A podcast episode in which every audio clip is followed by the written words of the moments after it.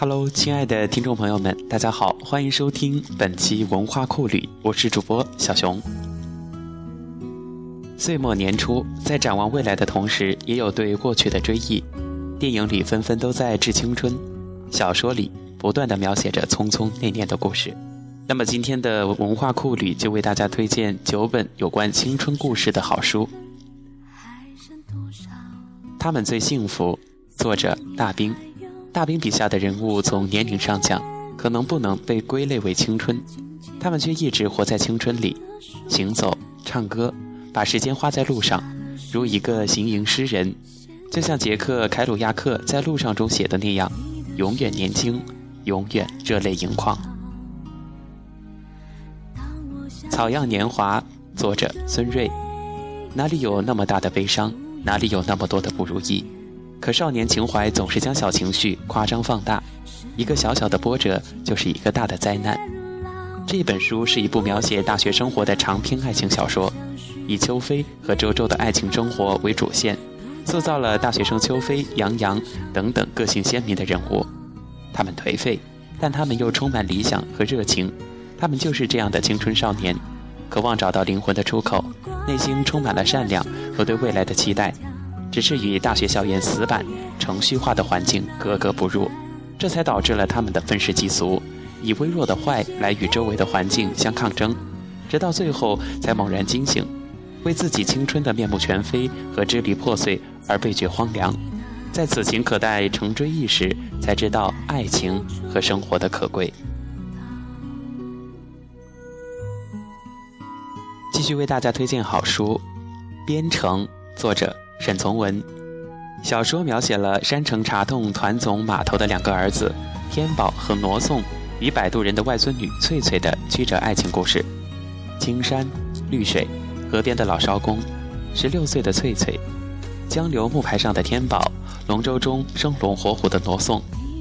这是在中学课本就读到过的故事，犹如女主人公的名字一样，是一抹流动的翠绿。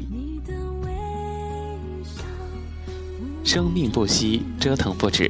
作者罗永浩。青春的主题除了爱情，还有奋斗。从牛博网到老罗英语培训机构，再到锤子科技，罗永浩用实际行动践行着牛逼的人生，不需要解释。这本书收录了罗永浩2009至2014年的人生奋斗经历，完整显示了一个理想主义者所经历的世界。除了爱情，还可以用事业来致青春。《未央歌》作者路桥。大陆彼岸的青春故事不仅仅只是小清新，也有厚重历史背景下的情谊。这本小说以抗战期间的国立西南联合大学和昆明的风光民俗为小说背景。故事的主角是一群天真年轻的大学生，吴宝生、于梦晴、董孝贤等等，在烽火连天的岁月里，在平静纯洁的象牙塔内，他们彼此引为挚友、未有。有爱有怨，有笑有泪，并交织发展出一段属于青春和校园的爱情故事。除了这四大主角，作者还写了一大群学生和他们的老师。书中关于友谊的描述、爱情的铺陈，以及对校园精神的探讨，表现了一代青年学子对真善美的追求与积极乐观的生命态度。关于莉莉周的一切，作者岩井俊二。岩井俊二用这部小说为青春加上了“残酷”一词。故事发生在田园风景广袤幽静的彼端，默默忍受着同学欺负的连见雄一，逐渐变得自闭孤僻。他只有在歌手莉莉周的歌声里寻求安慰，习惯于在莉莉周的网站 BBS 和别人交流。在这个虚拟的世界里，他和一个叫金猫的 ID 相遇，随着倾诉的话语愈加痛楚，他们互相安慰，彼此温暖。约定在莉莉周演唱会上见一面。那一晚，当莉莉周的音乐响起，在那个现实与虚幻的交叉点上，却爆发成一个残酷的青春物语。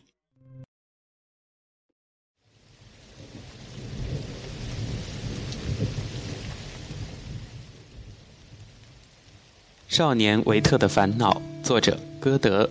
少年情怀总是诗。歌德用诗一样的语言写出了一个少年对爱情的渴望。小说的情节十分简单，年轻的维特来到一个小镇，这里的自然风光、淳朴的民风、天真快乐的儿童，给予他极大的快乐。一次舞会上，他认识了一个叫绿地的少女，她的一颦一笑、一举一动都让他倾倒。绿地也喜欢他，却不能予以爱的回报。他已与维特的好友订婚了，维特陷入了尴尬和痛苦之中。维特毅然离开了此地，力图从事业上得到解脱，有所成就。然而，鄙陋的环境、污浊的人际关系、压抑的个性窒息自由的现存秩序，都使他无法忍受。当他怀才不遇地重返绿地身边时，发现绿地已结婚了，决定以死殉情，于是用一支手枪结束了自己年轻的生命。麦田里的守望者，作者基蒂·塞林格。霍尔顿是出生于富裕中产阶级的十六岁少年。在第四次被开除学校之后，不敢贸然回家，只身在美国最繁华的纽约城游荡了一天两夜，住小客店、逛夜总会、滥交女友、酗酒等等，把各种青春应该疯狂的事情都做了。这样的青春是不是很酷呢？青春期的你也一定想过逃离，逃离学校、家庭，只身面对这个残酷的社会。好了，到了今天的第九本书《匆匆那年》。把《匆匆那年》放在最后，并不是想跟着热点走，而是希望通过小说为这部好的作品证明。电影的时间限制把《匆匆那年》拍得太匆匆，流水账的影像企图展现三十万字的磅礴情感，似乎每个角色都被扁平化、去个性化。方回不是那个方回，陈寻不是那个陈寻。也许读读小说，方能够回到真正的《匆匆那年》。